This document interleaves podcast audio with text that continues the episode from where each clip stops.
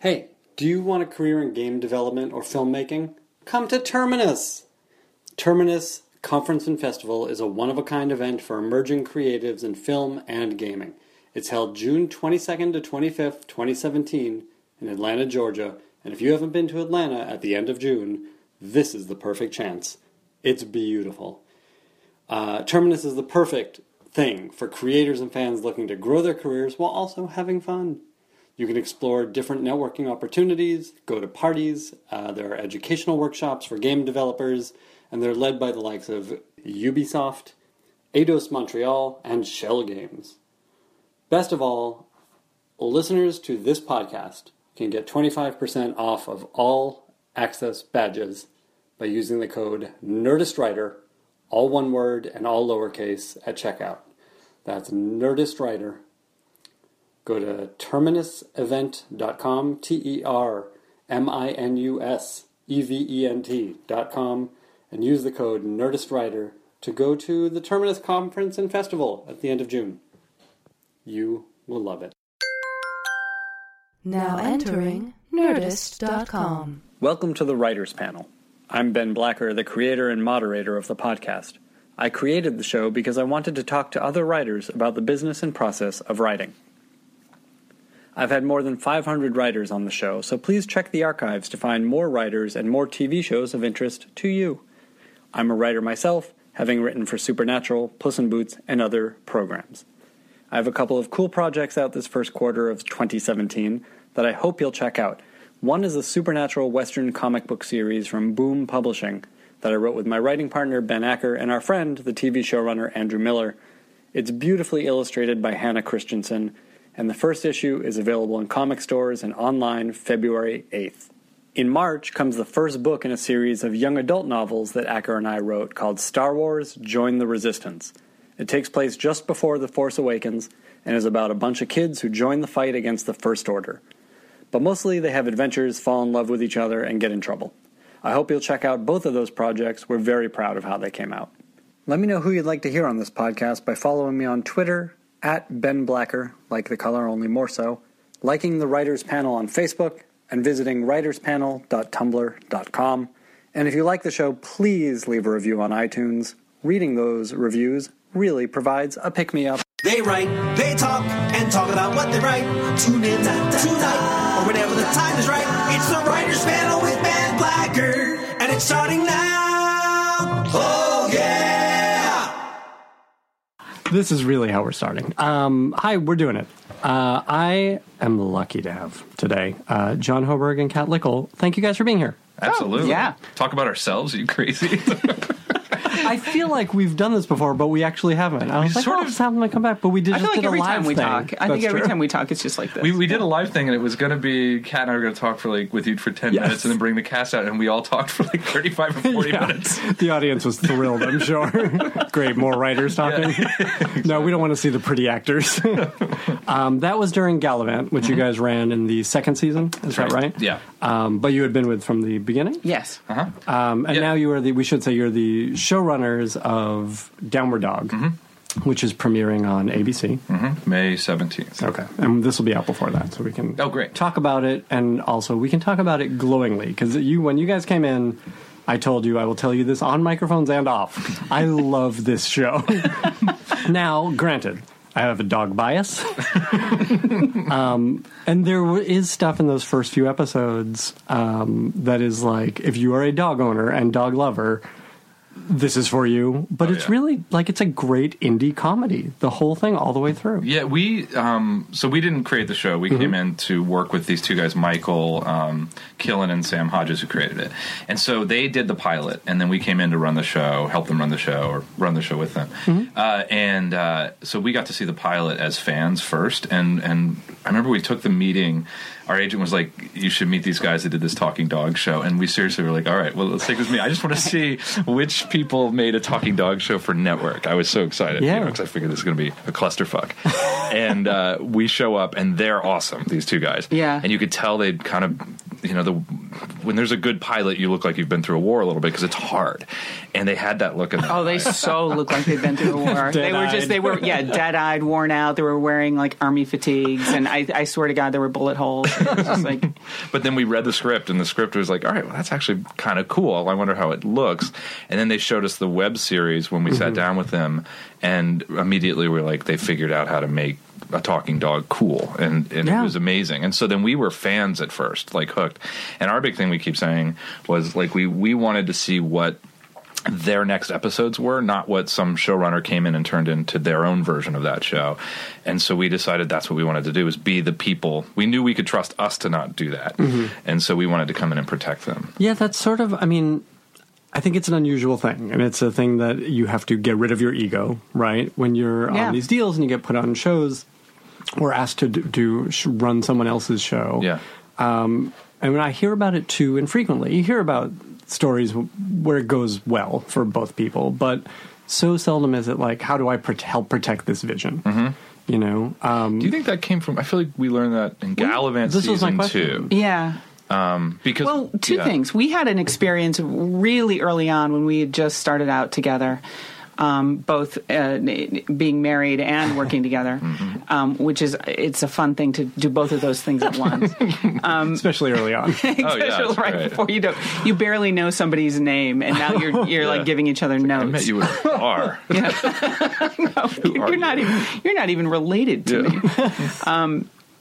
but uh, we had an experience where we had very early on uh, sold a series to the Disney Channel, and um, they brought it. They brought a guy, an experienced showrunner, to come in and run it. And very quickly, he started to take it over and turn it into what he wanted it to be, rather than what it was. Or and and so it ended up being a real mess of a situation. And then nothing ended up ever happening with the show because it wasn't what the network wanted. It wasn't what he wanted it to be, and it certainly wasn't what we wanted it to be. Mm-hmm. So I think we had that experience under our belts. And we never never forgot that feeling of because we wrote a draft of the script and he was a mm-hmm. nice guy and yeah, really he was not very trying talented. to. Yeah, he was not trying to do anything he was wrong. trying to help us, but we had a, a vision for what we wanted this to be, and it was about cockroaches that became teenage boys. So it was a very important Oh show, and we had a strong vision for That's it. Oh, oh, it will be on the air at some point. And uh, so we, it was almost like the tone we were going for with Disney Channel. We were wrong to go for this tone. Is um, is Ghost World? sure. I like think these two guys wandering around talking about stuff. As Hannah roaches. Montana, Ghost World. I yeah, those. and they also. But here's the thing that really sold it is like they they rode big wheels wherever they went. Oh, that's right. Like No, it was Anyway, bad. It, was. It, was wasn't bad. It was, was just- it shot? no, no, never. So was just in the The deal took so long. It was this is one of my favorite things about it. Is uh, we they Disney Channel's really excited about it. They're like this. They want the high concept. It's a that's fun that's idea. what they wanted. And then the whole thing was, you know, it's like uh, Third Rock from the Sun, where the the jokes are a, a fire alarm goes in the school and they don't know what the hell that means. You know, like they don't know how the world works. And then the deal took so long to close. It took like six months or something that there were new marching orders, and so they wanted no high concepts at all. and so then we had to. We were given the note on day one: um, do the pilot, but as if they're very much used to being humans, and they They've don't been talk boys about. for a long They're time just now. so they're just kids. they're kids, this is the premise. They're yeah, kids. they're kids. exactly. They're kids in school, and and the big wheels thing. Yeah, lose it. Oh, But So, so, anyway. we, we never forgot that feeling, and I think um, I think if this person had come in and tried to, instead of feeling like, well, that's a crazy idea, the Ghost World thing, how do we find how that works at Disney Channel? Sure. How do I translate it? we would have Yeah. found something really special, I think, um, and I think that's kind of where we. You're right. That's where we first got that feeling of being on the other side of that. Let me ask you this. I, I want to talk a lot about Downward Dog, but I do want to do fill in some of this other stuff. So, you know, I think uh, there's advice to be given for people in that situation, the one that you found yourselves in uh, as right new writers who had someone brought in to help them shepherd a project. What can you do? What can I do as a new writer? You know, working with someone who's more experienced to maintain the what I think is the integrity of the project. It's a it's a tough thing. I think it's the person you what you can do is sort of your homework when you meet people. Um, but I think everybody means anybody you meet with is going to mean well. Like, yeah, I want to help you keep your voice. Um, but I think you need to look for, I think you need to think about what it is that's really important to you about your project. And I think it's also important to be open to, I think it's important to be open to the other ideas that come in. Um, Michael and Sam certainly were, because we needed to take this very, very indie show and try to make it a little bit more towards a network. Um, but so, but you also need to, you need to figure out what's important to you. Um, do your homework and ask the questions that are important uh, to you of the people that are, are coming in. So you can get you need to really suss out those sensibilities. It's not enough like is this a nice person? Do i like them? It has to be like are our sensibilities really going to mesh Sure. on this thing? And so i think you need to think about the you know sort of what's behind your project to to to to, to elicit those responses from the person that you're going to be working You know, with and Sam and Michael had a super clear um, Yeah. idea of like. Uh, they knew what they wanted the feel to be, and it was uh, there's all these talking animal things, and they always have the same tropes in a way. And they were like, we never want to, we never want to do those typical talking dog things. So right there, we got the Yeah. idea of what they wanted. Um, and so if you know at the core of it, like what is, if it's an onion, you can lose all this stuff, but what's at the core you can't lose. Um, try to find out if that person agrees with you. Right. Um, and then we learn because we've done a lot of supervising for younger writers or like an actor who's written a script, but they need someone to help, you know, kind of shape and stuff. And um, one thing we learned is that coming in, you're going to want that person to be a teammate, not. Yeah. Not another executive, and that's what we talked to Sam Michael about. It's like if you know when we're coming in here, it's the four of us are the core.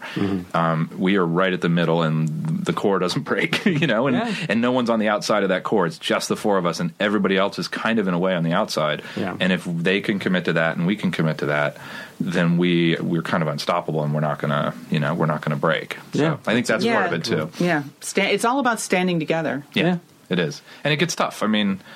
You know, the whole process is really, really hard, and so you know it would be easy to sort of shake apart, and, and we were able to hold strong with these guys. Which doesn't mean you're not going to have conflict. You're going to have conflict because it's like, and, and we certainly did. And there would be things that these guys, never having been in network before, um, like I think John alluded to, it's like for a, a long time they were going, "Oh my God, it feels so networky." You're just turning, and we're like, "No, this is the furthest thing from network." It's like we know how far away it is. And so it's, and you're arguing those things out, you know, and sometimes it can get, sometimes it can get a little heated because it's like, you know, they want something that it's like, that is absolutely just not going to fly on network. It just, it just isn't. And, and there's, so there's things that we have to hold firm on, but we also have to be willing to move a little out of our comfort zone and move together towards what their vision is, um, keeping an eye, a, a- an eye on the bigger picture. Mm-hmm. Yeah, I mean it's it's such an interesting. This show feels like it's such a tough line to walk mm-hmm. in the making of it. I mean, it is a very specific tone. It's a specific kind of comedy. It's a very funny show, but it's not a joke heavy show. Yeah, Yeah. But there's there are jokes in it. Yeah. and they're really good, smart jokes that are. The, it felt to me like the kind of jokes that your friends make, mm-hmm. your funny friends make, Yeah. and not the kind of jokes that are manufactured. You know, I think some of that is well, we try not to chase the joke too much. Mm-hmm. Like that, I think we weirdly on Galavant we had the same philosophy, even though that's just joke filled. Yeah. um, and it was that we never. This isn't 100% true with Galavant, but it's like we tried to let the jokes just kind of roll and not tee them up so much. And it's like if you miss that one, you miss that one. Here's another one. Maybe you'll. Um, and with this, even more, we were really trying to, as a group, um, you know, keep that voice that they had, and and part of that voice was it's almost sitting back in the comedy versus sitting forward is how we always described it. It's like you're chilling, like you're chilling out with your friends. That's interesting. Um, and so we didn't sit in a big writers' room and beat jokes because that's where you get that that Yeah. That that overworked really feeling. overworked feeling. Yeah. And then I, we have this philosophy that it's like I feel like for so long we did multicams and all these and where you just sit there and beat joke joke joke and it becomes I think personally it becomes noise. Everything is at the same level. So then nothing stands Yeah. out as funny. And so we this is going to sound like a cop out but we like the joke that may not land but makes us laugh a little because it sets up the one that you know is a home run. You Yeah, know? It should be like waves. I feel like it, it should come in waves because if every if everything is at a peak, Yeah. you do- you don't feel it anymore. Yeah. So Yeah, and I think that's that goes for the emotional story. That goes for the plot, right? You want some high Mm-hmm. Yeah. action part, and then you want to rest for a minute. I Yeah. mean, Yeah. this is this is. It feels like basic storytelling, but Yeah. often in half hours that gets lost. Yeah, And and, it- I will say that I was so relieved though when we were sitting in Sundance because this is our philosophy that we we fought for and stood by and and all of those things. And some of them were sitting in the theater in Sundance and we had like 450 people in there, and you're like, I hope this works. and um, and then it's like in those first, you know, the the first time Martin comes on to speak just not even just seeing this dog talk, but hearing what he's saying, it's like you could hear the laughter start rolling through the theater, and it was like, I can take a, I can take a deep breath now. when people were getting the the more subtle jokes we were hoping they mm-hmm. would, and it, it was it's a Yeah. rare thing to see. There are almost like there aren't those talking animal jokes, but there are these conceptual talking animal jokes, which is so neat. no, it's it's it's Like, how does a dog see the world? Yeah. right. You well, know? and they don't love us. yeah. they I think just don't. that's one of those oh breaking my the God. trope is like Yeah. they're not they're not So loyal funny. all the time. Like we we have dogs and our. Uh, I'm convinced our dogs lie to us sometimes. like I'm pretty sure they do, and uh, so it's like going against all those things that he's always loyal and he's always you know um, only wants to chase squirrels and things like that. Mm-hmm. Right. That was Sam and Michael's. Like we do not do any of those things. But there's this great stuff in there. I mean, Martin the dog says at one point, "I'm only human," right. or I feel like he says of he and Nan, his owner. I feel like we're two different species sometimes. yeah. which is so fun. Like you talk about the bond, Yeah. but it's it's in a very real way. This is the thing I was so curious to hear from you guys. Is like, where is that line? How do you how do you make this character, this dog, a character Well, without making it to- a caricature? Well, so Sam Hodges is Mm-hmm. uh, he's the vo- literally the voice of the dog. He voices the character. and it's such a funny, dry, low key Oh, it's, delivery. Mm-hmm. it's great, and he is—he's got an incredibly interesting background where he was raised with a very religious father in a cabin in the woods, and they were, you know, and so he, So more or less with no electricity, no, you know, he, Wow. you know, running water kind of. It's like I always joke that he was raised like a bear in the woods. I think it was, I think it was a little bit better than that, but it was. but so he's got these really interesting stories, but he was he was writing essays for a long time, um, and and he's very open about this too. Is he has a, a stutter, a very a very pronounced stutter. Yeah, very pronounced stutter. And so as a kid, he used to get into arguments, and he said, I never had that problem where I couldn't think of the right zinger, but I couldn't get it out, and it drove him crazy. So he started writing, and the first time he started writing, he was like, Ah, I can say what I want exactly what I want to. And he became like an essayist, I Yeah. know, for um, religious arguments, and that was his thing that he got really into. Um, and so his point of view is huge in this because Martin is a philosopher, Yeah. and he's arguing. Like this was, I always it was hard for people to get their heads around at first, and Kat and I got it right away. It's like you ask Martin a question. Um, normally, you would be like, and and it would be like asking your eccentric uncle, "Should I get my driver's license?" normally in storytelling you'd be like the guy would say no and here's why martin goes the other way which is well the car really started back in the you know whatever 1900s and then and he works his way around to some crazy thing and then answers the question Hmm. Yeah. and that's kind of what that comes from Sam's essay writing and argument really style. interesting. And so I think this is a philosophical. These are philosophical, uh, you know, like arguments Mm-hmm. for death or for life and Or what is a relationship? It's Yeah. like he talks. It's like there's this great, and I think it made in, in into the final cut that uh, where he's saying, "Who is Nan to me? Is Mm-hmm. she my lover? Is she my friend? Is she? Are we in a relationship? my Are we? she my captor?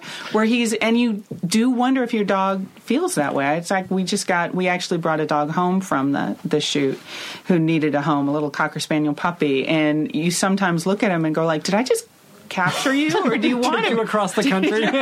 do you want to be here and it's you know Which there's there's a great episode. Is it in the trash episode where he sort of talks about where he comes Yeah. from and Oh yeah, isn't that great? his life then and now and oh that episode is killer and then there's also again this great stuff of he calls himself a trash dog Yeah. Yeah. which is really funny and, Well, and then- certainly how we think our rescue dog thinks of himself Yeah, it's true. And then that he's got kind of an issue with it. That he's kind Yeah. like I think the really interesting thing he's is such a neurotic character he's neurotic and he lies to you. Like he mm-hmm. says, like, oh well, you know, Nan doesn't understand me. I'm a wild animal, or I'm a mm-hmm. trash dog, and I'm proud of being a trash dog. Is kind of his attitude at the top, and then you find out three quarters of the way through, he's kind of ashamed of his background, and he's just even lucky that someone loves him because of it. well this is the question i had is he lying to us or is he lying to himself like what is this animal's what is this character's self-awareness I think he's lying. I think- I think, he's lying to himself. I think he is. I think what it that's the. like I. I think that's his coping mechanism. Mm-hmm. Because it's like if he didn't have that,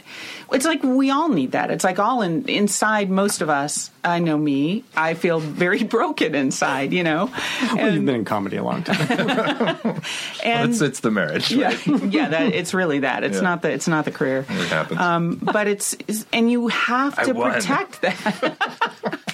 Everybody is like you know one of those chocolate Easter egg you know the kind that has the hard candy on the outside and then it's like soft melty chocolate on Mm-hmm. the inside. And all of us are just trying to protect this soft melty chocolate on the inside. And some of us have a thicker shell. We're born with a shell that's cracked and we leak out all over the place, you know. And it's and that's what it is. And so Martin is, I think, really really vulnerable inside, and so he just needs this shell of his you know he tries to put on this literally put on a tough dog act and he's not he's broken he's a little broken man There's the uh, the episode where he starts off talking about how, and, and you can tell he's lying to himself, but he's saying his relationship with Nan is is great. They've hit this higher form of love where they don't show affection anymore, and he's clearly lying to himself because he wants more affection from Yeah. her. But he's like, no, it's great, and you know, and he's saying that she's like this well worn sleeping pad. Like it's yeah, it's not new, but it's comfortable. and, and then he finds out that she has these this group of friends that he didn't know about, and then you then you see the honesty kind of come through, which is it really upset him. Um, and I feel like that's everybody I know would in a relationship would act like, well, yeah, I'm just Right. tired of this thing, when really they wish it was more. You know, if they were feeling those things. And so I think that's what's so true about the character, and that's what's I think what's so good about it is it's very honest. Well, and it gives you. I'm curious to hear how it gives you license to explore or not explore, or you know, go deep in an obvious way with Nan, because like her storylines are sort of counterpoint to his, uh, or and vice versa uh, throughout. Right, they're the A and B stories Yeah. in every episode.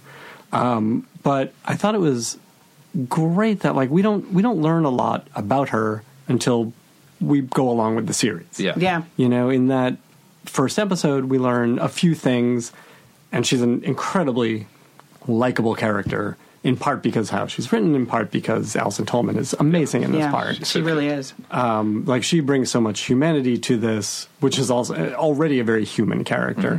But like, how do you balance the the stories and the emotional life of Nan with Martin?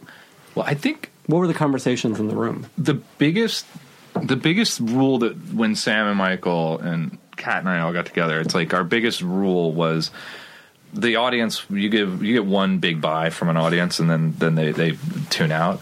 And so we already have one baked in the cake which is a dog talks to camera. And so we all decided and they'd already come to mostly there or even there in the pilot like everything is real. Like no motivation can be fake. Um, we can't go for something big and comic just because it's funny um, even to the point where like in nan's house we made sure you could see the cords plugged into the wall and dust bunnies and it looked like And it looks like it actually looks like a lot of this stuff was just bought at thrift stores. Everything that was in it's a real house in a real neighborhood. We It- shot it everything feels on yeah real locations in Pittsburgh. We looked crazy because I think the crew thought we were nuts. Like they would set up the scene, and then Kat and I would run in there and like like throw some blankets around and like mess stuff up. up because it because it and then it suddenly felt like the show. But when it felt too clean, it felt like well we're doing a we're doing a TV Right. show. And everybody really quickly caught on Sure. and bought into Yeah. it. It's like you got to do a little mind shift, even with the crew and your heads of department, to get them into that kind of thinking because they're all so used to like cleaning everything up Of completely. course. But it has this amazing lived-in feel, Yeah. which I think the best shows, the best movies do. Yeah, and I think that rule applied to every aspect, and, and mm. we were constantly saying that. Like even to publicity when we were talking to ABC, like we have one by it's a talking dog. Let's make everything else grounded and real. And I think that that inf- for sure informed the stories. So Nan's stories were the thought was okay. Well, she has a a win, but it's a win, and it's not New York, it's not L.A., it's mm-hmm. Pittsburgh, it's a smaller city, and it's just a small human win. Yeah. It's not a giant thing. And so I think by keeping her small, that helped balance it a little bit too. Um, yeah, to me, I I think think. that Yeah. I felt that as well just in watching it is is her stories are so small. Mm-hmm. Yeah. Like they're very they happen to any of us. Yeah. Uh, but the stakes feel so huge because we're so invested in her and her world. I wanted to ask you guys, um, which we should have done this at the top, but how do you sell this show? How do you tell people about this know what I show? It's a Yeah, hard ahead. thing. I kind of. I always start. I always say it's a talking dog show, but I swear it's good. and that's not to that's not to attack any other talking dog shows Or anything talking like horse, or Yeah. talking Yeah. Those, I mean, those other shows are trying to be exactly what they are, Mm-hmm. and they do what they want to do well. But I think uh, it, you know, it, it, it. And another way we describe it is, it's if Charlie Kaufman did a talking talk show. That, that's the way that I talk about it. I don't know that that's selling people either. That's true. Well, a lot of people go, Charlie, who? right. exactly. and then you're lost trying to. Yeah, well, yeah, for your that. network television audience. Um, yeah, but I think that's a big way we do because I, I always realize whenever I want to tell people, "Oh, we're doing this talking dog show," you can see them like, "Oh, okay, I already know what it is," and we want to say it's not. Yeah. It's not what you think. It's no, totally it's, different. It's an interesting thing, and I wonder about how this came about. It, and I think it, it happens more as you go through the series that Martin's narration starts to feel more like narration. Mm-hmm. As much as you see him talk, and as much as the, st- his stories are about him, yeah. it does start to feel like this almost omniscient narrator, even though he's so self centered, also. Yeah. Well, we had this this cool realization kind of halfway through, I think, where Michael and, and Kat and Sam and I were talking about it. Like, maybe Martin doesn't talk to the kid. Maybe that is all just make believe. And basically, you know how you put your feelings on your pet? You'll look at me like, oh, he's happy because you're happy, or he's sad because you're sad. I mean, in a lot of ways, the way the story's lined up, it almost felt like Martin is expressing Nan's deepest concerns at that moment in his own way, but it's almost like she's putting her fears at that moment on the dog. Again, Charlie Kaufman for It's talking but, dog show. No one will. But again, like you're just all you're doing there is extending the metaphor, Mm-hmm. right? Is like yes, we all do this, and we all project onto. Well, we're things. all of us. It's like we're all more.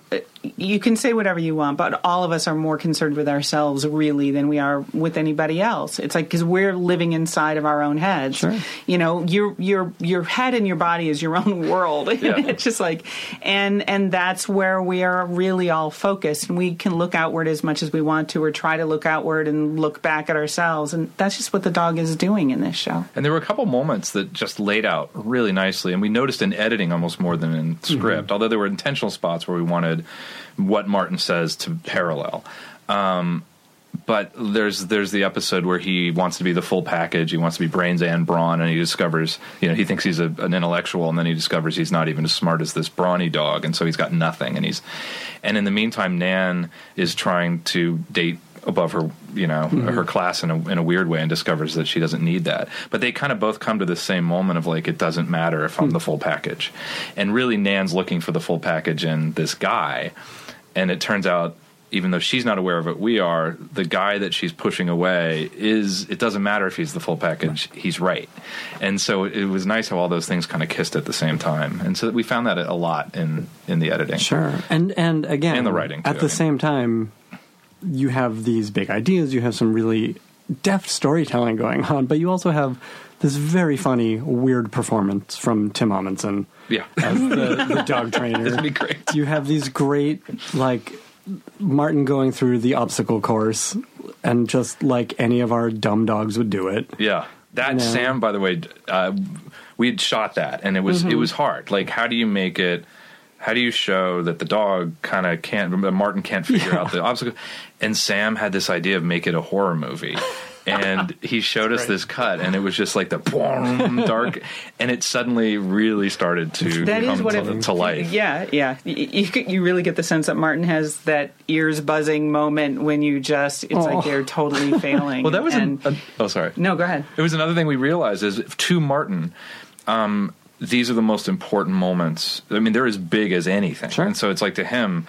So if so you can't put funny music in it, you got to treat it. You got to treat it as if the show is being told from Martin's point of view. Yeah. So if it's important to Martin, it is the most important thing in the world. And we notice that with music, the music choices, and We even did that kind of thing with where the camera sits all the time. Mm-hmm. It's like because um, when you're with Martin, you want everything to be you know lower down from a Martin point of view. So so just where even your lighting and where you know where you're aiming things. So it's like we were always for the people. We were always shooting sort of like you know middle of the chest looking up a little bit or you know we would go up but you always get the sense we're a little further back and a little lower down than you would be on a normal show because everything kind of has that that martin perspective to it And that was, uh, I mean, again, the, the, we want to keep crediting Sam and Michael's vision because that was, Yeah. I mean, that was that was all in there. That was that core that was we're even talking in about. the short, Yeah. I think. Yeah, it yeah was. it was absolutely I mean, so in, in a lot of ways, I feel like, and whenever we say we, we mean all four of us Yeah. because it really is that core. And we were coming in to help protect, but help get through the paces. But some of these choices they made in the shorts were so brilliant too, and the framing and the lensing, like they would use. Uh, which now I know everything about after spending all this time with these guys because they have all this experience uh, with filmmaking, is like using prime lenses instead of zooms. So it's basically you get what's in focus here, but everything else falls off into blur. Um, television usually you get zooms because it's faster. Right. You just do that. Now you got your close. Um, all these things add up to make such a clear vision. Yeah, and, and it's a show that doesn't look like other shows. Yeah. And it feels like uh, comedy has wanted to go this way for a while. Like we're seeing this on FX, right? Yeah. Is- and in HBO for that matter. Like those comedies don't look like other comedies on TV. Each show look has its own look. Yeah. Uh, as it should, right? You're creating Yeah. a world. Well, I think every you know what was really hard. One of the hardest things I think was dealing with the network and the studio on all of this. Um, and they love the show. I have to preface this by saying that they love the show, and um, everybody bought into it ultimately from top to bottom. I think there was skepticism, you know, at various points in the project. Well, it's weird. I mean, before all- we before we came on and after, and we're all But trying to do something new, and new is Yeah. hard for everybody. Yeah. And so it was a lot of finding, like, okay, where's that? If it's a Venn diagram, like where do, where's that little part where we intersect? Yeah. And we were able to find that a lot with that. Yeah, but it, there was a lot of it doesn't have it's a network comedies tend all to be really bright, you know, to be lit really bright, you know, and uh, you know, lots of primary colors, you know, and and and very clean and we were you know, one by one pulling all of those things away.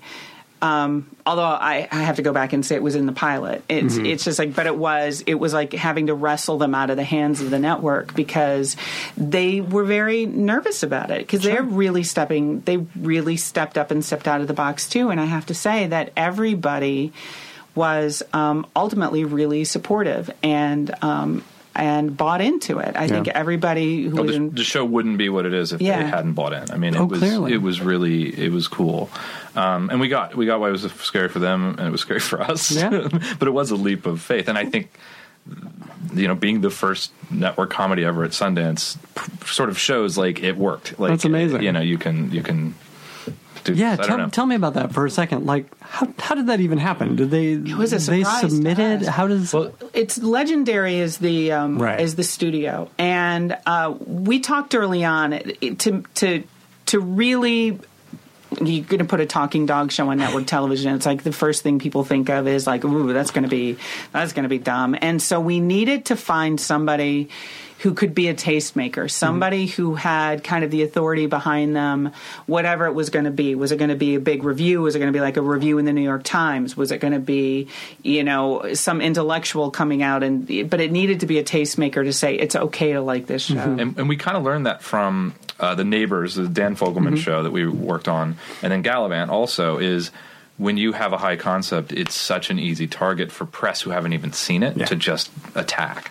And so that was something you know we had experience with and, and day one when we came on we're like we've got to find this tastemaker. And yeah we talked to uh, uh, legendary publicity and uh, maureen murphy who i will forever say her name with love because of this uh, and her team, they they took it seriously, and we didn't even know they were submitting. Yeah, they us. submitted it secretly. They were so like, interesting. "We're just going to give this a shot," um, because it was the first year that Sundance was going to be bringing in network network TV shows, comedies and dramas, and um, so they just kept it quiet because like, if it doesn't work out, we don't need to tell anybody, you know. And then one day, just out of the blue, we got a call. Everybody on the phone going, "So we're in Sundance." Yeah. It was just- wild. It was Yeah, it was crazy. crazy. And It- the whole time, even when we were there, we're like, "This is bizarre." Like, Yeah. And Yeah. Sundance didn't know what to do with television because so they don't know Right. who does what, and you know, it was it was it was cool. It must have looked amazing on the screen, though. Because, It like I said, like you guys shot the hell out of this show. Yeah. The directors and DPs and everyone. Like it looks so good. Well, Michael must look so great. Michael shot uh, one of the co-creators shot four of the eight. Oh, really? Um, yeah, and then we brought in two other directors to do uh, the other 4 Mm-hmm. And uh, there was a big fight at the at the beginning over his DP. Just Mm-hmm. you know, he, he he had done a ton of advertising, um, but hadn't done any um, network. And so you know, I mean, with so many leaps of faith, that was a, another one that we're Yeah. asking you know the network and studio to take. But it was something we felt was really worth fighting for, and the guys did for sure. And this guy Stephen Hunter is, I mean, he is incredible. He's Mm-hmm. he's one of the best DPs we've ever worked with, um, and that's He's got- such a part of it. And you could see it on the big screen. He was there. He was at Sun- Oh, uh, great. Sundance. It Yeah. was so great for him to see. Yeah, it was amazing. yeah. There's a book called Inside of a Dog. Are you guys familiar with this No. book? Which is a terrific book, and it felt like this is the TV version of this book. Really? Oh. Which is by a uh, behavioral psychologist for animals, and she wrote this book about. It is not a dog training book. It is not a dog care book. It's about how your dog sees the world. Okay. Uh, and it felt like the guys at least must have read this book, we'll ask. I or wonder, I'll they bet- just know their dogs this well. Yeah, I'll bet Michael. Or we're all way more similar to dogs than It we may we be think that. are. Yeah. It may be Oh, I'll that. have to read that. But I recommend it to everyone who Yeah. has a dog. And Yeah. it's, it really like it just helped me as a writer to think about perspective Uh-huh. in a lot of ways. And I feel like this show does that really well. And I feel like um, a lot of the shows you guys have written for have done that. Like you you do well with perspective. I'm thinking of Galavant and the way each of these characters sees the world Mm-hmm. uh, is unlike the other characters. You know, I, I think one of the things that we learned from, I mean, some of the best, Mm-hmm. honestly, like with Victor Fresco, who's Andy Richter controls the universe, and he's got Santa Clarita Diet right now, and Greg Garcia on My Name is Earl. And so we got to see what it looks like when you're climbing into other characters that are so different and then writing from their perspective. Um, so I, I think that's where a lot of it came from. But I think what we've learned is um, that it's like the character you have in a comedy you have to make it matter so much to that person what they want and it, and they're in a drama i think that's what we've started to fall in love with is great. people in a comedy think they're in a drama Yeah. yeah. and that's what every character in Galavant was. Like they thought they were in Yeah. Game of Thrones, Absolutely. but they weren't. and it's all it. about people's vulnerabilities Mm-hmm. too. It's it's sort of like there's a couple of different ways to approach a story, and we always approach a story more from um, uh, people who don't necessarily think they're good enough. Who maybe during it's sort of like the the, the story arc we. Uh, really gravitate to is people who don't think they're good enough, who learn potentially that maybe they are. That's their struggle all through their life, um, and and that creates a sense of vulnerability and a very particular perspective for characters. And I think every character has a you know kind of a you know I, Donald Trump probably has some kind of inner vulnerability that he's masking with Because But- that he's barely masking. in the late or nothing but or nothing vulnerability. but vulnerability. But it's I think that's what makes people interesting. It's not mm-hmm. people's strengths necessarily that make them interesting. It's their weaknesses and their vulnerabilities. And I think that's something that John and I gravitate to when we're telling stories. Like if we were to tell, because I, I, Aaron Sorkin, who's brilliant, but his characters are always Yeah. really smart and they know it, and then they prove to the world they're right. It feels like, and uh, and I think if we were to try to do it, they wouldn't be very successful. But if, we, if we were to do Moneyball, it would be more like the person who had this great idea but didn't think they were good enough for certain reasons, mm-hmm. and then were shown to be just as good as everybody else. Hmm. And it's not even like I.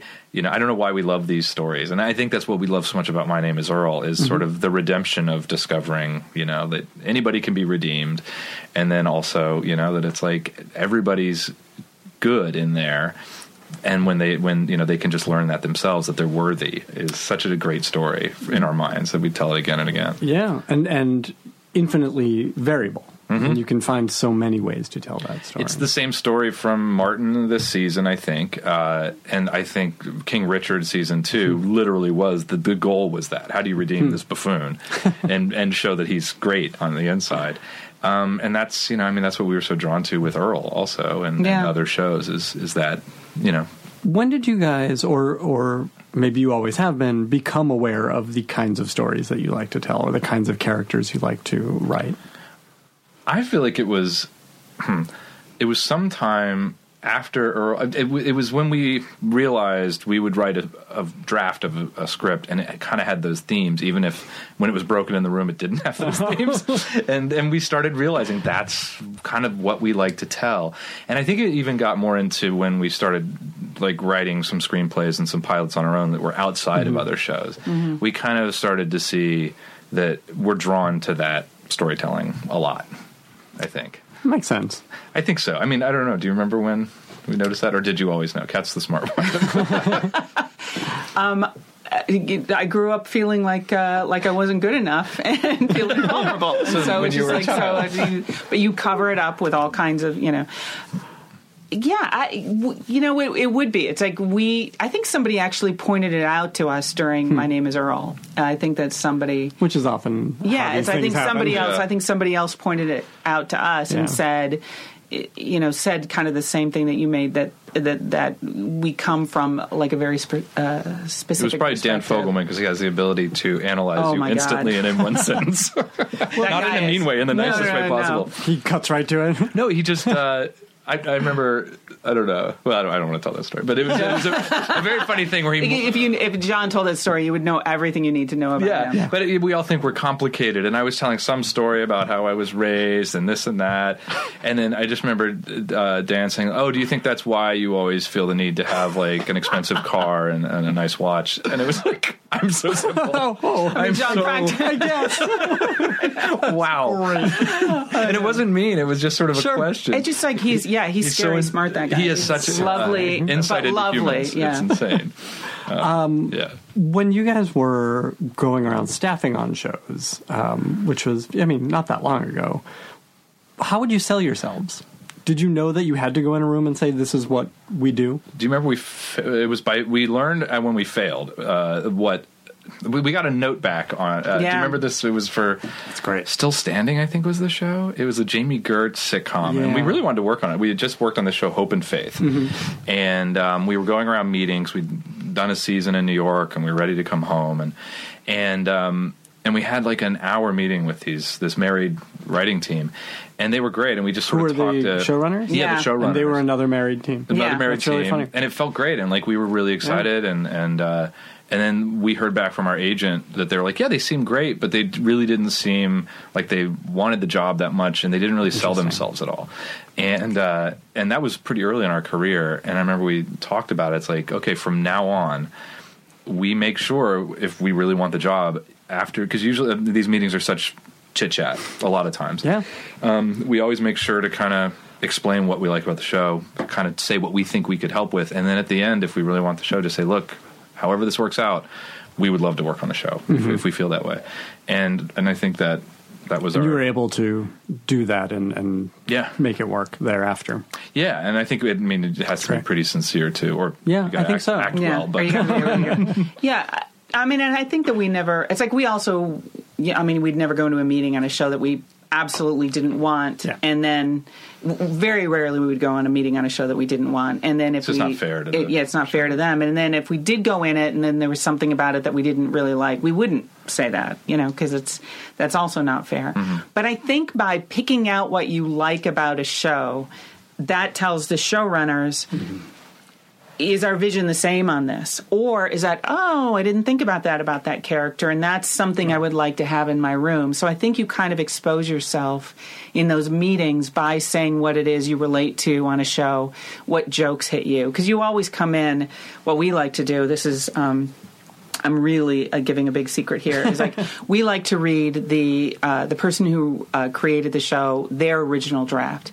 Because uh, invariably there's there are jokes in that draft that never made it all the way to the you know to the finished pilot to the network version whatever for whatever reason lost in rewrites That's you know whatever. it's just yeah. the it's just the case.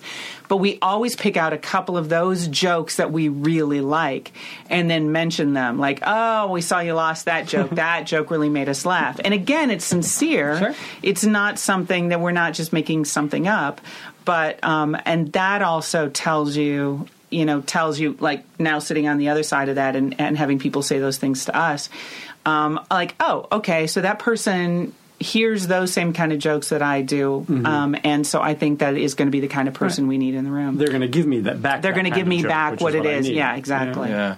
No, and we we always uh, I don't know if this is on your question or not, but we always pitched stories when we go in, but Do we don't say we're pitching stories. Mm-hmm. Like on Earl, we did this for sure. Is uh, we both grew up in in the Midwest, and we know a lot of people that you know are not unlike some Earl type people, but. um so we kind of came in and it's like, oh, that's funny. This kind of reminds me of this thing, and we'll tell a story. And we try to find that with with any show uh, that we're meeting on, and, and there's something different if you say, "Here's some story ideas." Yeah. Now you're saying, "Here's what I think your show is," and this is a great way to or to this is what I flame would, out. or this is the w- script I would want to write, or the Right. or the episodes I would pitch. Yeah. and, yeah. But like, if you go into Modern Family and you're like, it's so funny. God, uh, you know, my my sister just had this thing that happened that just you know it seems like kind of, Mm-hmm. and then you tell a personal story that you're pitching it, but you're not you're not saying like me or don't like me. Um, it really gives the showrunner, and we've had this from the other side now when we have meetings. It really gives you a sense of like, oh, okay, that's what they find funny, that's what they like, Mm-hmm. but it also doesn't put you in the awkward position of disliking or liking them. So Yeah. I don't know. That's that's That's one of the things we good do, too. advice. I mean, and, and also like as we talk about comedy rooms, and this has come up over 300 episodes, is those rooms are going to mine your personal material. yeah. Oh, absolutely. You know, that's that's the job is to go in and say, "Here's a funny thing that happened to me." Oh, for Your job sure. is to go in and be vulnerable and make yourself look like a fool. Sometimes it's just like tell those stories that that um, embarrass you. That you actually those stories that you wouldn't want anybody else to know about you. It's your job to come in and tell those stories and get them put on television. That was the greatest thing on uh, Earl. The first six weeks or something Mm-hmm. of pre we just all sat around and told the stories about the worst things we've done, and it was incredible. I mean, so many of them are in season one. Hmm. You know, like the terrible things. I, I shot a girl with a BB gun. Which was an episode we an episode, writing. yeah. Uh, and every, I mean, everybody else, like part of them is in there. Um, and I think a lot of times executives imagine we all just sit around eating and not and not working. And a lot of times we are sitting around eating and just talking. But I mean, my guess is Modern Family. Ninety percent of those stories come from Monday morning when people talk about what happened over the weekend. Yeah, and they have spend to. half the day. I mean, it's so valuable to do. Uh, how did you guys start working together? How did you start uh, being in love with each other? Well, did, they did they happen around the same time? Well, it's never happened actually. we Oh, you don't work together? Uh, we met at a Halloween party in, Yeah. in Hollywood. Um, I just moved from New York. I worked in book pu- publishing briefly, and then a bunch of friends. We all moved from New York out to LA at the same time. And uh, for some reason, we went to I don't uh, we were in jackets and ties. I can't remember why. Like we went to a fancy dinner or something, and someone knew about this huge party that was going on, and so we decided to crash it. So there were like five guys in jackets and ties showing up, and it was one of these Hollywood Halloween parties where people have spent like it, it was a It bunch was of feature animation Oh my people. Yeah, so it was like it's just like I was good friends with a guy um, who was at uh, Disney Feature Animation, and and he actually kind of blackmailed me into going to the party. And you, you were you already working in TV? I was already working. I would. I was already writing in animation, so Okay. I was That's doing like. Rugrats and and Real Monsters and a lot of the Nickelodeon stuff. And so I knew all these animators. Um, and so But I they, got they spent months on these costumes. oh, of course. six or eight months. And the guy that I went with uh, was dressed as the Grinch, full body, head to toe costume that he had spent six months making. And it was right on my birthday, actually, for some reason. It, and my birthday is right around Halloween, obviously. And and so for my birthday, he gave me a gift certificate for like two hundred bucks, and he's like, "You're going to this party. We're gonna we're gonna have you meet somebody." And I was like, "Oh God, Tim." So, and so we showed up and we're dressed in, you know, and a friend of mine had just read The Agency, that William Morris Mm-hmm. book, and there's this whole section on CAA and how the CAA agents all traveled in packs in suits and ties. So we decided we were going to, our costume If was anyone asks. CAA agents. And so and it really quickly became just us running around signing Gwen like fake, you know, and everybody played along, and so it was. And I heard streams of bullshit coming out of my mouth that I never imagined before. So I guess when you pretend to be a CA agent, it happens.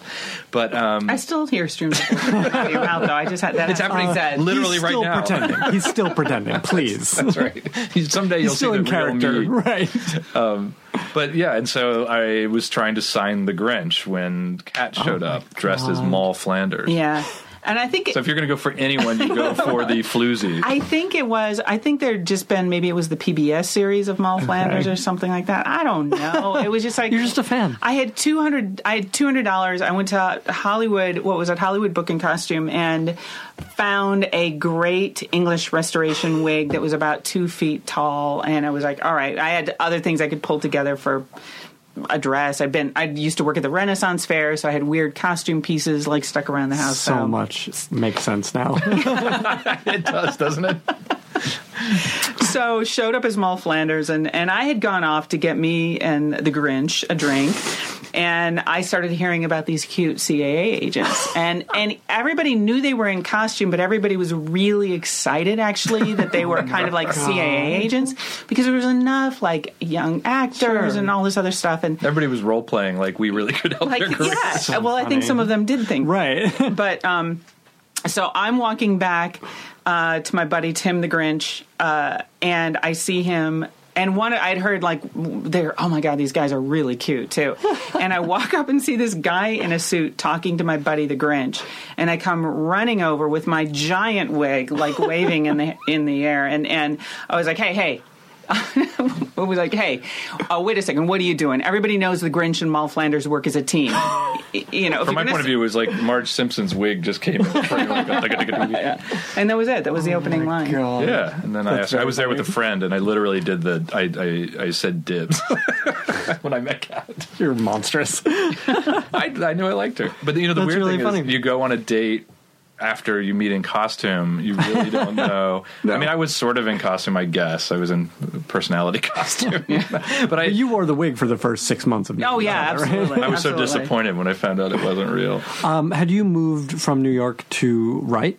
Yeah, so I worked in. I was working as a junior agent in book publishing. I'd never crossed my mind you could write TV. I don't think I even funny. thought about it. And then I met these. Well, three things or two things happened. There was uh, we got a book submission for um, Rob Long, a comedy writer, had a book called um, Conversations with My Agent that he Which sold is in actually a great book. I read So that. It's a really good- like 15 years ago. yeah, that's that's right when it came out. Yeah. And so um, uh, my boss was like, "Well, you like you like comedy. Why don't you read this and tell me what you think?" And I was just enthralled by it. It's like this is incredible. I didn't know you could do this. So I met Rob, and he was great. Oh, that's funny. And I kind of got to ask him like, "How do you get into the business?" And then even more so, Cindy Chupack and Ellen Mm-hmm. Sandler, who were writing on Coach at the time, they were a team, had a. Um, Uh, a development deal with Universal, and they were going to do a, a, a pilot about a woman who starts her own literary agency. So they were just going around interviewing people, and then I sat down with them and I kind of interviewed them more. and they basically said, "Look, here's what you do: write a script. You know, send it to us. We'll tell you if we think it's any good, and if so, then maybe you come out for a week or something like that." That's great. And so I had a, a writing partner at the time. From that meeting, I asked people, "Does anyone know anyone who wants to write?" And so I met this guy, and we wrote a couple uh, samples. Why did you go looking for someone to work with? I have no idea. That's funny. I think maybe I just it might have even happened that I said, "Oh, I think I'm going to write some specs," and then someone said, "Oh, Oh, this okay. guy also wants to." I, I think I, I'm not even sure, um, but he had a Mac and he had Final Draft. So. we know what he brought to the, to the table. Yeah, so that was a big deal.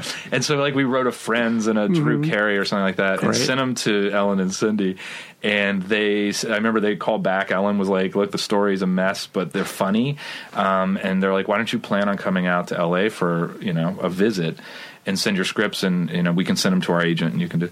And so I remember th- uh, this guy David and I were like, "Well, we'll send our scripts out and we'll give ourselves a week to find an agent. If not, then it wasn't meant to be. And Reasonable. We we had no idea, and we sent our scripts out, went for a week, and got an agent that week. That's it was crazy. insane. How funny. And so then I moved out, um, and then It really he came skewed his perspective. I bet. Yeah, no, we got really lucky. yeah. like, so meanwhile, you had been working in animation yeah. Was TV a more uh, realistic thing to you? Like you understood that people wrote TV? Well, well, I understand. Yeah, you know what? I didn't. I, I didn't actually, think like robots. it just never occurred You to thought me. the characters made it up. I thought the, they the up actors made up the words. yeah. you know, I actually started out, I wanted to act. And so I came out here to do that. And then I went to um, the Academy of Dramatic Arts for 2 years. And then after that, sort of like did what all young actors do and go out and try to get work. And I very quickly realized that A, I hated it. And B, I wasn't that great at it. And so it's like, so then you have that sort of like shake up moment when what am I going to do with my life? And I realized that the one thing that I had always done and had always, always taken me through um, was writing. It's like I was constantly writing. I think from the first time I could pick up a pencil, um, my mom said I would, I would freak her out because I would sit at the kitchen table and just stare off. And she was like, "I know you're not hearing or seeing anything in this room."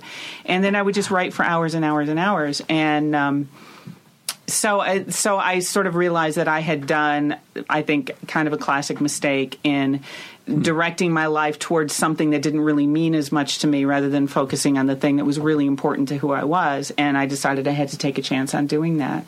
And, um, you know, kicked around in a couple of other jobs, and I, I worked at AIDS Project LA for a while, um, doing deathbed wills, which was a different kind of writing. Oh, but Lord. you know, like as I was trying to figure out what I was really going to pursue, I sort of felt like I wanted to do something sort of significant for a little while while I was doing it, and then, but it also helped me a lot taking the leap to to like I have to do what I I have to do the thing that really drives me. I'm watching a lot of people who never got a chance to do all of those kinds of things, and so it was it was um, and it really incredibly motivating for me. Um, and then I just I don't know I just started writing scripts and I think I handed a script to somebody who ended up having a connection with animation and and um, this guy Mark Palmer who was doing Real Monsters at the time um, brought me on to meet the guy who was uh, running the show and we hit it off and I ended up doing like five or so of those and That's then great. and real it just- monsters or ah real monsters? Usually you say ah. before. Real Monsters of Orange County? Which one? Is that the spinoff? that was such a good one. That was a good So one. anyway, but it was like so it was it was that and and um fortunately you know luckily for me that was a a really really good show and it also opened the door to me for Rugrats and Mm-hmm. um but I also got to work with some incredibly talented writers and then some incredibly talented actors who were, I got to work with like Tim Curry did one Yeah, of the voices and cool. so you know it's just like I it it it made me realize that writing was actually possible. Mm-hmm. And so from there, I got a job on Honey I Shrunk the Kids, the TV show with right. Peter Scolari. And uh, I swore I would never have a partner because it seemed ridiculous to me to split my money with somebody else when I was fully capable of doing it all by myself. Sure. And um, then I made, uh, we always joke that we made the really smart decision to take two perfectly lucrative careers Yeah. and turn them into one career, one income. Very smart. Yeah. Very smart. Smart with money. Good lord. Yeah. What? How, how did the decision to write together come? So with this writing partner, I had this write, this writing partner who was really funny. I mean, he was, I think, one of the funniest people I've ever, but in a bizarre way. Like, we lived in that Fairfax Beverly district, and Andy Kaufman kind of. Fun. yeah, like, it, but for nobody but himself. Like, he had a oh. bicycle and he bought a, a gas, a metal gas tank, and he strapped it on the back, and he poked a hole in it and filled it with water. And then so it would spray on the back of his leg, and he would ride around the neighborhood smoking. and then so people would be like, "Sir, sir," and like he would think that was, and, and it was funny. And and we one of our first meetings we went into together. I remember uh, he thought it'd be funny if if when he went to reach and shake hands with the person, if pills and spent shell casings, like pistol casings, fell out. He did that, so he's a really funny guy. Um, but But you a know, loose cannon. a little Oh, bit of a loose absolutely a cannon. loose cannon. And so, um, so Kat and I had started dating, and he, uh, you know, his work ethic. I was constantly ten in the morning. I already wanted to start working on something, and I, I, that's all I wanted to do. And his work ethic was a little different. And so he started getting suspicious of us. I think that we would team up. We had no interest in ever teaming up, and he Oh my started calling Kat Yoko oh, Ono. and so then He and he made you Yoko. He did, and he would also make us ride because he had a girlfriend who lived in town too, and he would make us ride what I always call Palm Springs style in the car. John and him in the front seat, and me and his girlfriend in the back oh. seat, and it was just like weird. But he was, I mean, he was a really funny, cool He was guy. hilarious. I actually Very really funny. liked him a lot. But it just, the partnership wasn't quite Sure. working out. We had different sort of ambition levels.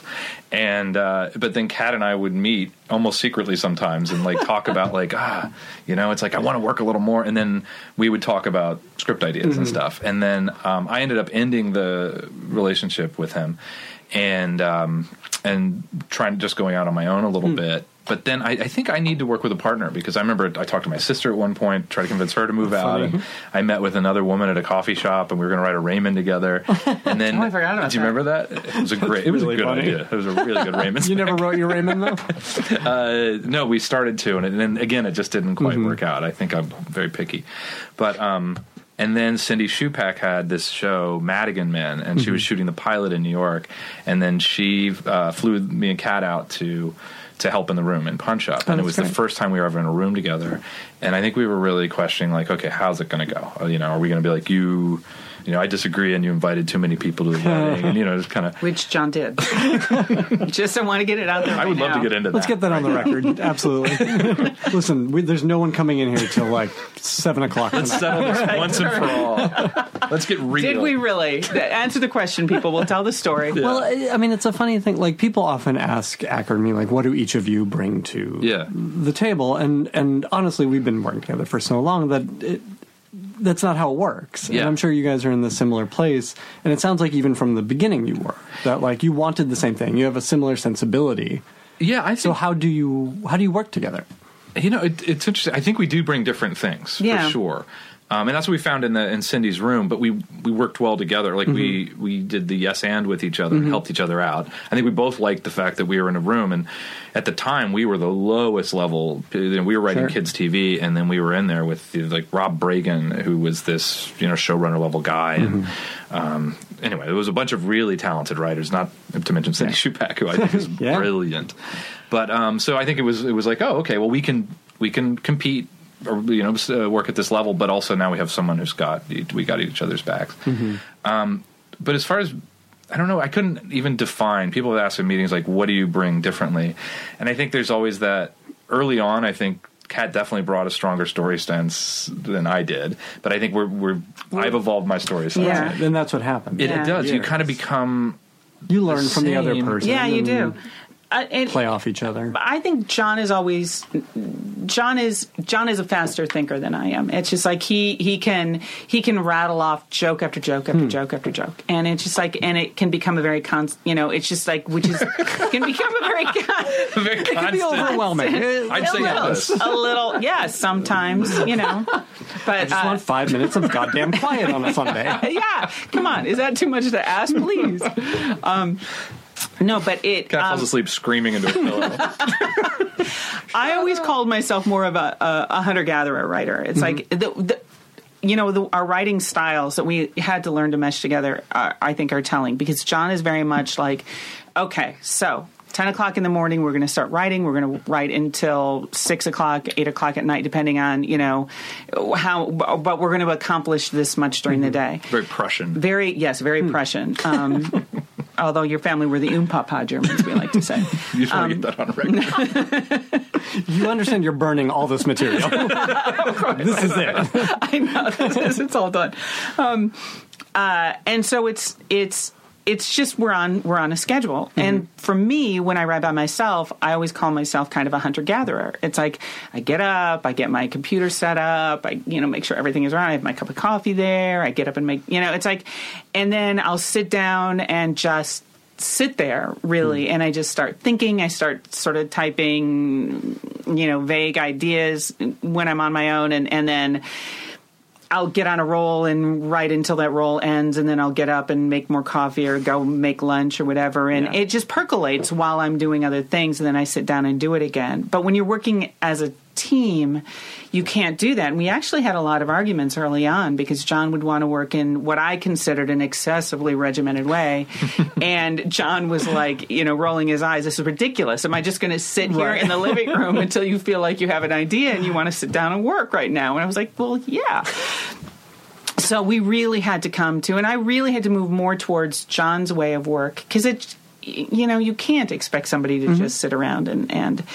Um, so it's like I had to go a little bit more towards John's way of working, of sitting down and doing it more on a schedule. Um, uh, but it it works. Well, then we And- also found like I don't know. So we'll we'll do that for story breaking, like, and then we don't start at ten. We'll start at like eleven, and then which know, turns into an eleven thirty. No, I it's like it. I'm still. She's you work for an a hour and then you make lunch, Yeah. and yeah, Yeah, and so uh, and then once we break the story, a lot of times we'll then just split the scenes up, and then we can write them however we want. So then we'll split in half usually, and then so Kat can write the way that she would write the scene, or the page should write the scene, and I can sit down at Sure. ten and do that, and then we'll come back together, and then we're kind of back to the story breaking mode where it's kind of probably starting at eleven because we discover if we do anything before we start writing that day, the day's The, shot. the day's Yeah. over. We For can't really just pick up at three and start. And so then we'll do kind of solid days, you know, sitting next to each other rewriting. Um, That's a that's an interesting thing, and it's actually it's come up once and again over the years about like how to structure your day Mm-hmm. so you can actually write, but also live your life, and also do all the other parts of the job, Yeah. which eighty percent of the job is not writing. yeah. Yeah. Um, so on on these days when like you guys wrote the finale of Downward Dog, you wrote episodes of other episodes of other shows during production, presumably. Right. How are you getting the writing done? Well, really, so there was kind of a division of labor in a lot of ways on Downward Dog, where Michael's focus was directing, although we're all part of breaking All the of it, stories yeah. and giving notes on the scripts. Sam, I would call the head writer of the show, and he things would pass through Sam because that voice is so distinctive. Um, and so and that included our script as well. yeah, for sure. sure. great. Um, again, we're not going to we're not putting our fingerprints on this show. We want you know we're we're there to shape, and so in a lot of ways, what we were able to do is it's. It's almost like having a general and a bunch of other generals, like the other four, and everybody had their their area, um, and they were the head of that area, and I think that's how we were able to pull it off, um, because there there is there's so much to do, it's insane. Um, but like on Galavant, uh, we really everything passed through us on that second Right. season, and so that was you know that was different. But because it was with Alan Menken, we had to get all the stories started early. We did all of that writing, probably eighty percent, seventy percent of it before we even left for England. So we did hmm. in eight weeks. We more or less had. Seventy percent of it all done, Yeah. and all the stories broken and everything. Yeah. And, And then we would have sense. to do we would have to do rewrites on the set. Of course, we were in England, and Right. all the other writers by then were pretty much, you know, off on other jobs. Yeah, Um, so we didn't have really have a writing. Well, we did for a little while, but it's like not much of a writing. but we would take at that home. pass. We would go sit in a room and rewrite the script. Yeah, and so then you would have to do production rewrites Yeah. and stuff, and so then a lot of that would be divided up. A lot of that stuff would then have to be done on the weekend because production days were just so long. And then after we were done production, at the end of the day, it would usually be John and I split up episodes, and so. Um, he'd sort of be in charge of one, I'd be in charge of the other, and or a block because we did them cross uh, Right. cross boarding um, two episodes at a time.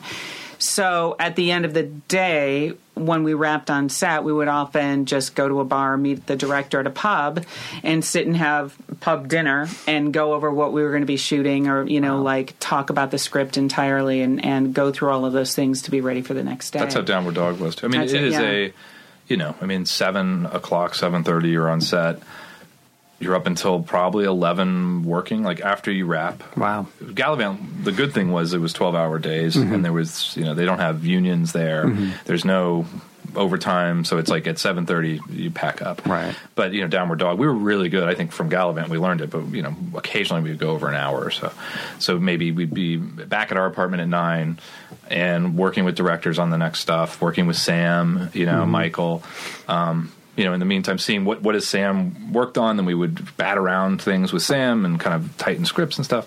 Um, yeah, so it, it is a it's a horrible full time job. we're- it's it's it's uh, it's a lot of work. Yeah, but also because we because we split up episodes, we would go for days and days at a time without even seeing each other. Yeah. It's like by the time we at at the end of the production, by the time we see each other again, it's like it's sort of like, oh hi, Yeah. you know, oh you're in the bathroom now. I mean, I'm, I've sort of our schedules. I never I've been had in to. Charge of had, my stuff for a while. yeah, that's it's sort of I was bad going to say how healthy it must be. It's like, I feel like if I were having those days, I would never see my wife. But if my Yeah. wife were my partner on the project, Yeah. I'd at least get to see her. But it sounds like you guys didn't even get that. No. especially in England because we really were all over Yeah. the country.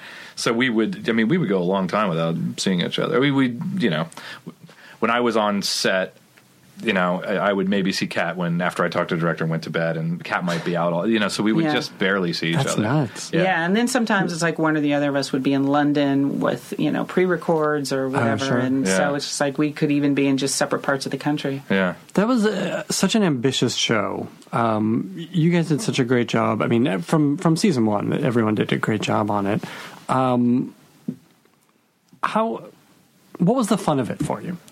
Well, I'll tell you I, again. This I go back to Dan Fogelman, who is the father of that show, Yeah. without a doubt, and he sets a tone. Um, I think he's the best producer we've ever worked with, um, and we've worked with some great producers, and it's uh, it's his style is is fun. It's it's a riot, and Chris Koch, who was the director on the pilot, is the same way, and. Um, in England, I think it's shooting is taken more seriously, and they I don't think they knew what to think of Dan and Koch when, when they showed up because it is a lot of kind of goofing around. It's a more like God, what is that group like the Danny McBride school of like people will yell out like the director will yell out ideas Yeah. and and so there's kind of a liveliness to it all that has an improv feel when you're on set.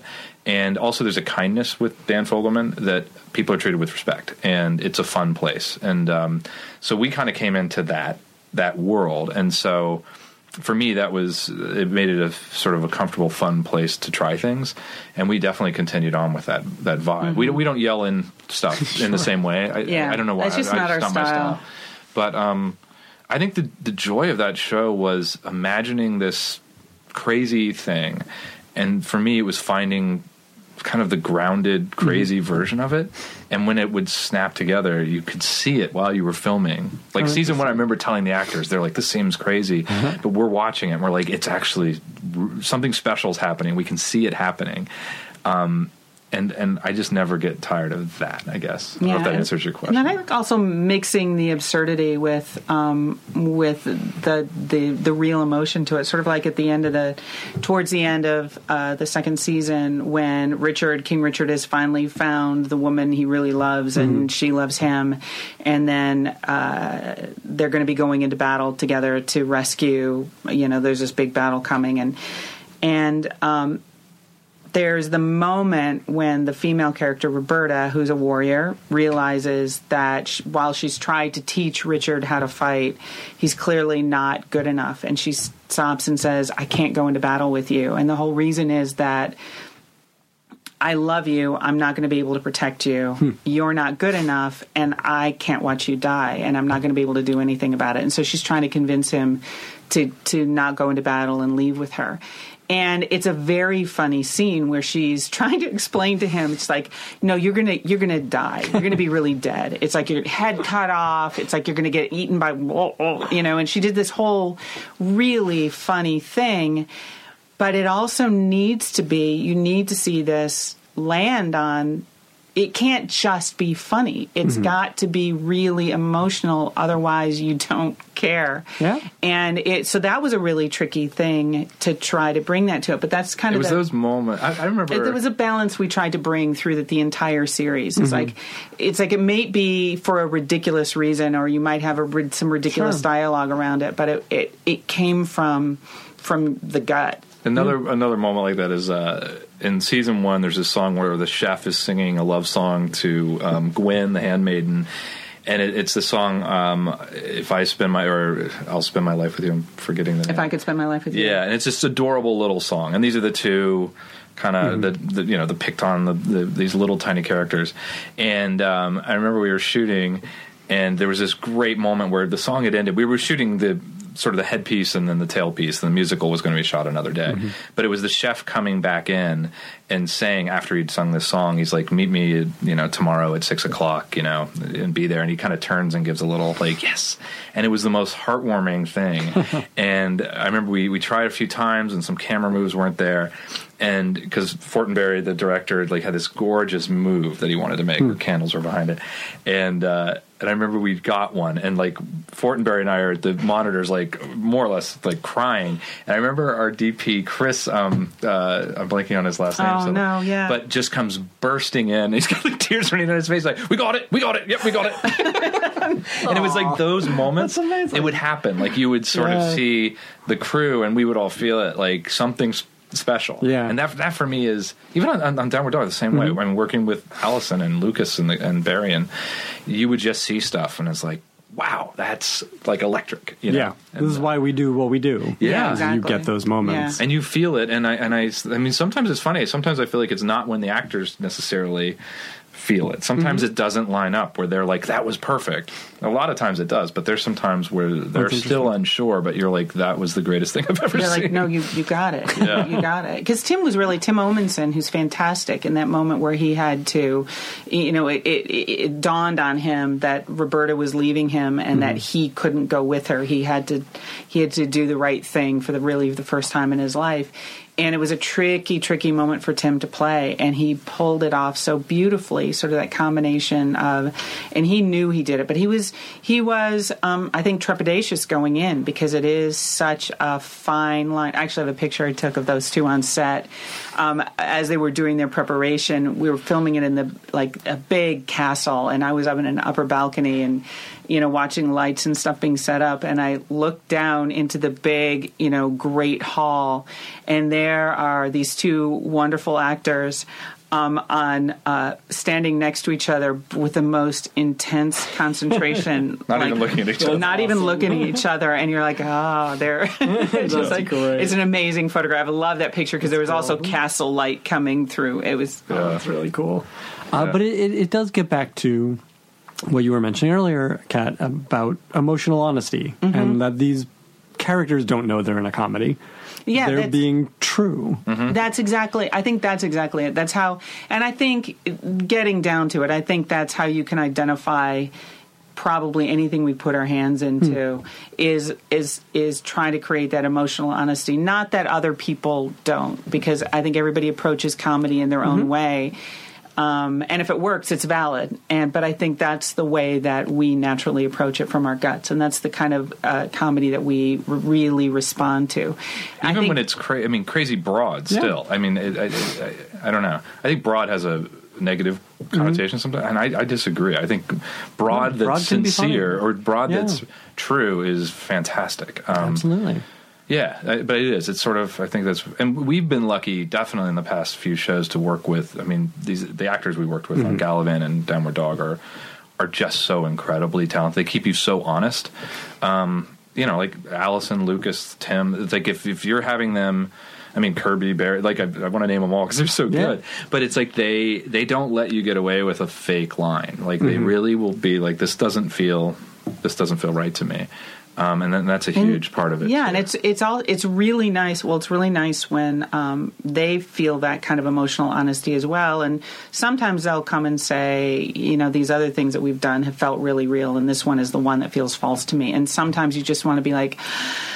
I'm tired. Just say, can't you just just this once? Act but it. yeah, just, I remember but um, but the whole the whole group of them um, really kept everything incredibly honest, and Allison in particular, um, Allison and Lucas, I think in particular, it's like we're always. And they would never come and be a jerk about it, but they would be like, "I think I feel like there's something off here," or or or explain to me why you think that this character would be doing this, and you could have those conversations with them, and and um, and sometimes it would be like, "Oh yeah, I get it," or sometimes they would say something to you where you're like, "Oh," it's like you're never so smart that you can't hear something from somebody else, Absolutely. especially the person who's having to do it in front of the camera, and like, "Okay, no, I get that. That's I think that's right," and that adds something to Yeah. it. I, th- I think that's something we learned uh, being on set a mm-hmm. lot, but really over the last for being running Galavant and, mm-hmm. and this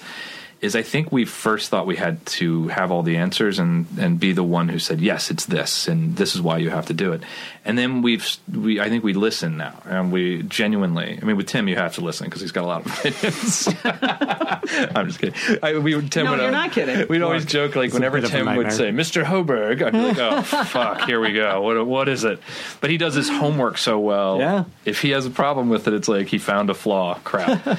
But um, Well, and again, like these guys are living the character. Yeah. they have to. They have to find the the honesty themselves, And if they to be don't- able to deliver the line. And if hundred they- percent. And. I- think we learned for sure on Galavant. I think. I think before we always felt like, okay, well, just you know, say the line. Just you know, it, it works. We know it works. We've talked about it with Right. Room, and we got really open to just listening and saying, okay, I hear mm-hmm. that. And if we do completely disagree, we'll have a, a real discussion with it, and we'll always give an actor. If we feel we really need that line, we'll mm-hmm. ask it for it. But then we'll Right. find another one for them, or they'll they'll offer something up. And I think that really mm-hmm. changed in us, and I think that really helped pull the best performances out of these actors. Yeah. I mean, it seems like a simple thing that anyone would know, but it took a while to Yeah, figure that sure. out. But also, it's like in the same way that you don't want your actor coming on set and phoning it in. It's like you can't come on set Yeah. and phone it in. You've got to, you've got to, you've got to read the material you're doing that day, and particularly when you're crossboarding, which you don't do a ton in television. And, and mm-hmm. for people who might not know, that's when you shoot it. You know, you're shooting scenes for two different episodes out of order. You're just grouping things that would be in the same location together. So you're shooting it more like a movie. Um, you're not shooting it sequentially, so you know you have the character build to that particular motion. So you've got to also go in with the homework of this is what happened before this scene, this is what happened after this scene. Oh, this is a different day, this is a different episode, and you've got to know all those things as much as every bit as much or more than Yeah, your know your actor does. You got to know Yeah, your that's script. key. Because sometimes an actor will come to you and say, you know what, I, this line, um, you might throw in something on, on set, like, uh, no, say it this way instead, or here's a new joke. Right. And your actor might come to you and go, you know, actually, in the scene before it, I say something really similar. And you do get caught out that way sometimes, Sure. especially when you're tired. Yeah. All right, we skipped over the whole middle uh, of your careers, but we'll do this again another time. Um, I did want to ask, you know, this this approach to hearing the best idea. I assume this is how you you run your room, also. Yeah, you know, so we've we were second in command on a couple shows, um, which is basically uh, it's a, I think the worst, one of the worst, the second worst job in television. Running a show is the worst. the worst job. Uh, but it's it's really it's a different kind of bad because it's like you're you're you're taking the team and you're taking their time and you're going in the direction you think Hmm. the showrunner wants you to go, and ideally you're in communication with them Right. and and figuring it out. But you know, I mean, you just have different tastes sometimes. Um, that's a really hard hard thing, but it, it I think it really taught us to listen a lot in the room and find what the best kind of what we think is the best thing. Mm-hmm. But there's always that point when you have to you you have to have a strong opinion and you have to be decisive. And when you're running you, you can be less decisive as a number two i think. You'll come in with two options and then mm-hmm. because there's no there's so much we found now so much less pressure on number being number two. Because when you're the one who makes a decision you have to say okay well this is it and there's no one else to catch it if it fails.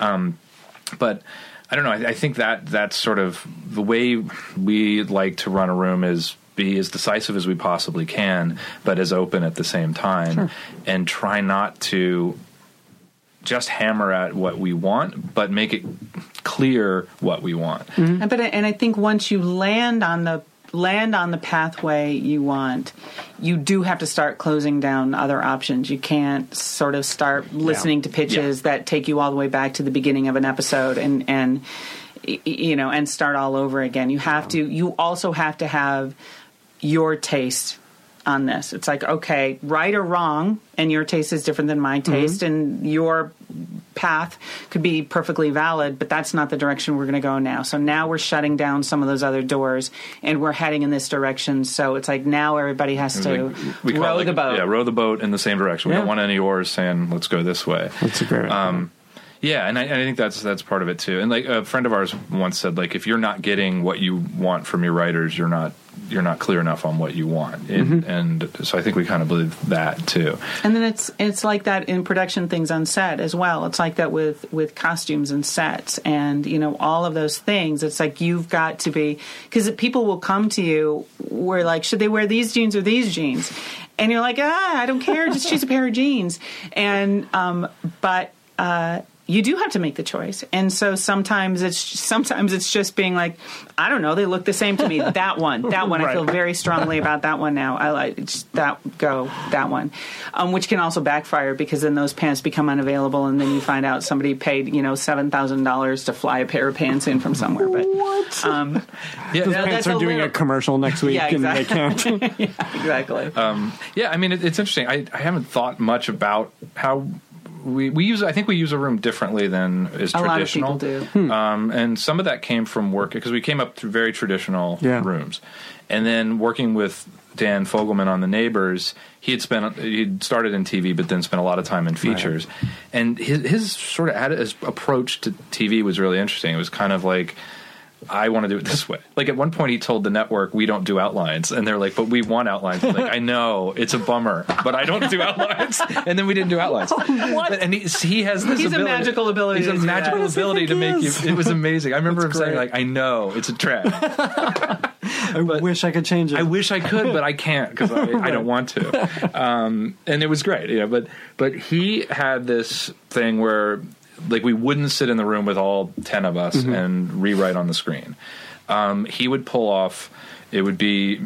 Kat was on set a lot, and a lot of times it would be me or Kat, and then the writer of the episode, and it would be like a room of three people rewriting, and it's so much more reasonable. it's Yeah. great. And then the writer of the draft gets so much more uh, time with Yeah. the showrunner and more of their voice in it. Yep. And then it keeps the solid voice and it keeps Dan's voice in that. Mm-hmm. And so in in Galavant, season one was run by Dan, Mm-hmm. and then we ran England, and so it was very much that style.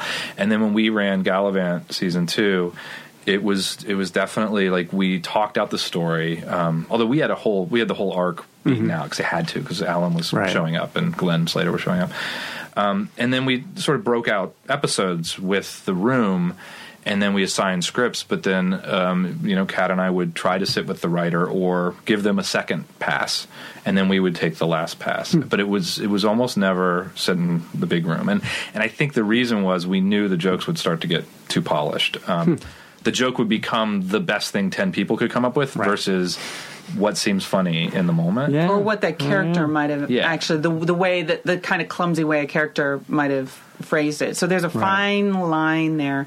But sometimes I think the way you know, sort of like clumsy wording at all, uh, the the way a writer originally pitches a joke is often shines more than something that's really been Mm-hmm. Yeah. um, polished up. Well, again, there's humanity to that, Yeah. and Yeah. and it comes back to perspective. Yeah. right. And- and with Here's Downward- how this person does it. Exactly. And then with Downward Dog, we would do the same thing with Breaking Story, and then it would really be we would just go in a room with Sam and Michael and and just just kind of do the rewrite there. I mean, it was much more of a sense. single voice that way, but. Yeah.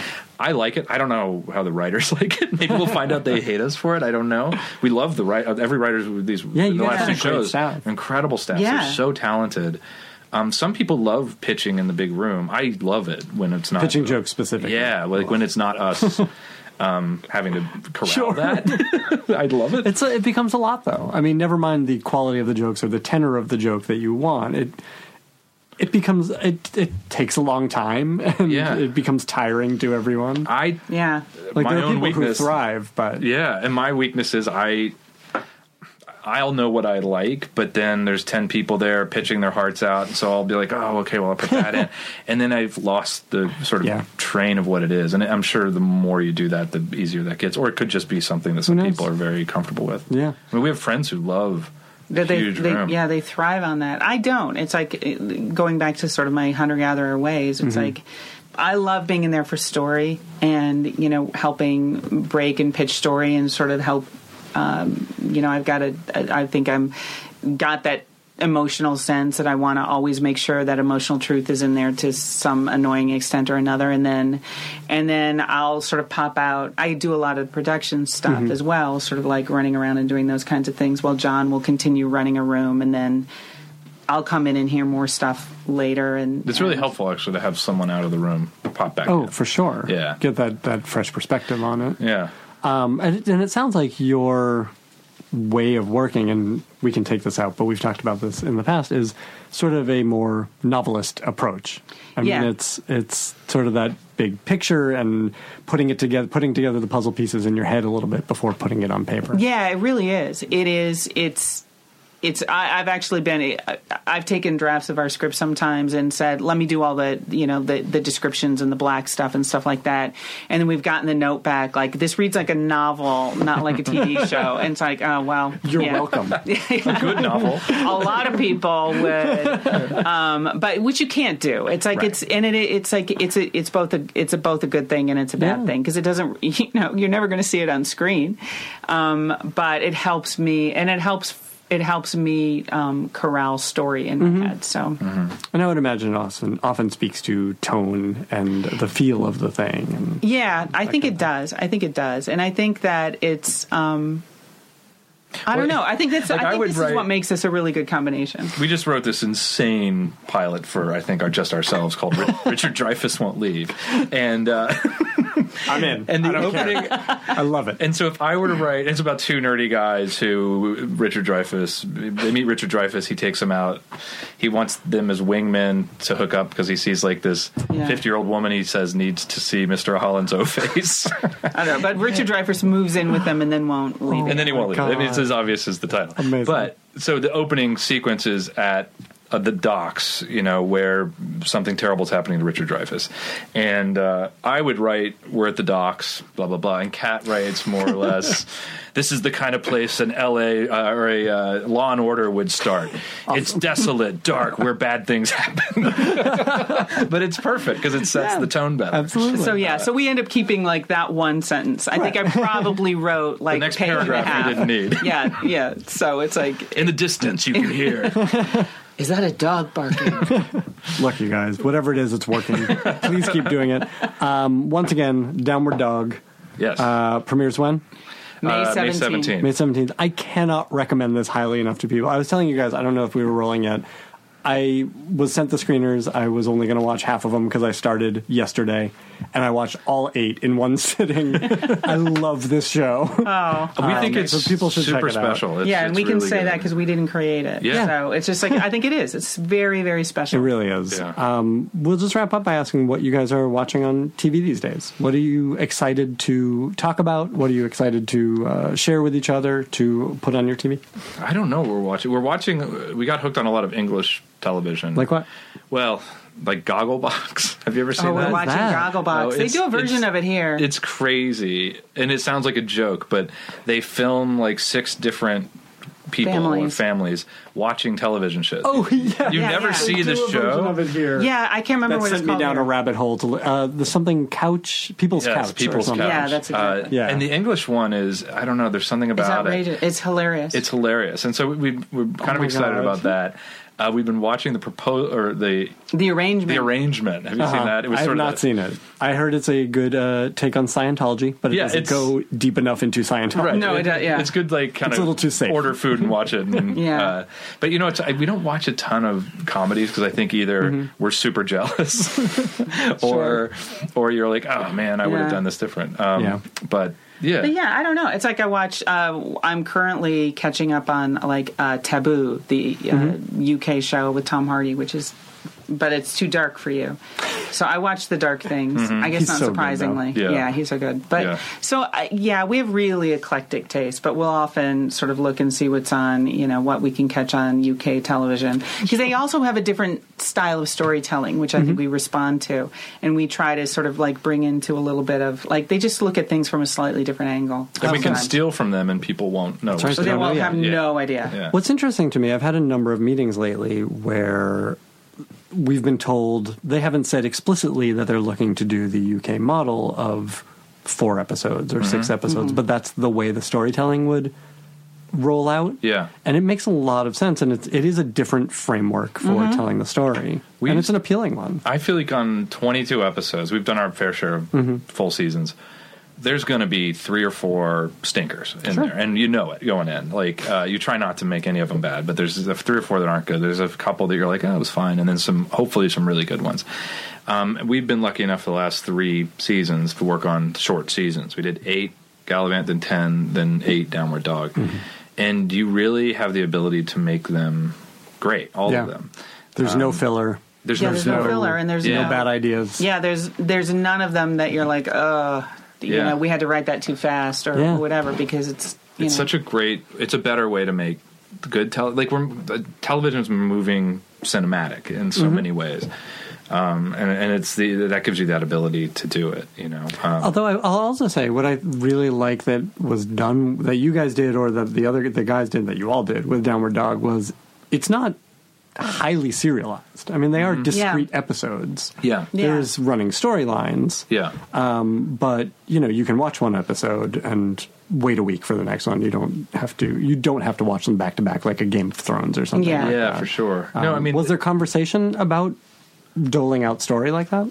we what we fell in love with is the thought of taking a, a character who again I'll use Galavant as an example like Richard taking a character who is at this one place he's a buffoon and he's you know he's not taken seriously and then flip it and make him the most important person in the world and uh, the having something that's not strongly serialized but that's in order allows you to do that Yeah. um, like with Downward Dog, I feel like the character that Allison plays starts off kind of thinking she wants one thing to show that she's worthwhile. She thinks she needs the right boyfriend and the right job. And then by the end, more or less, Martin tells us it doesn't matter. Those things don't matter. What matters is that you're, you know, you love yourself more or less, that you're around people. And uh, so by doing a shorter number, you can tell more of a.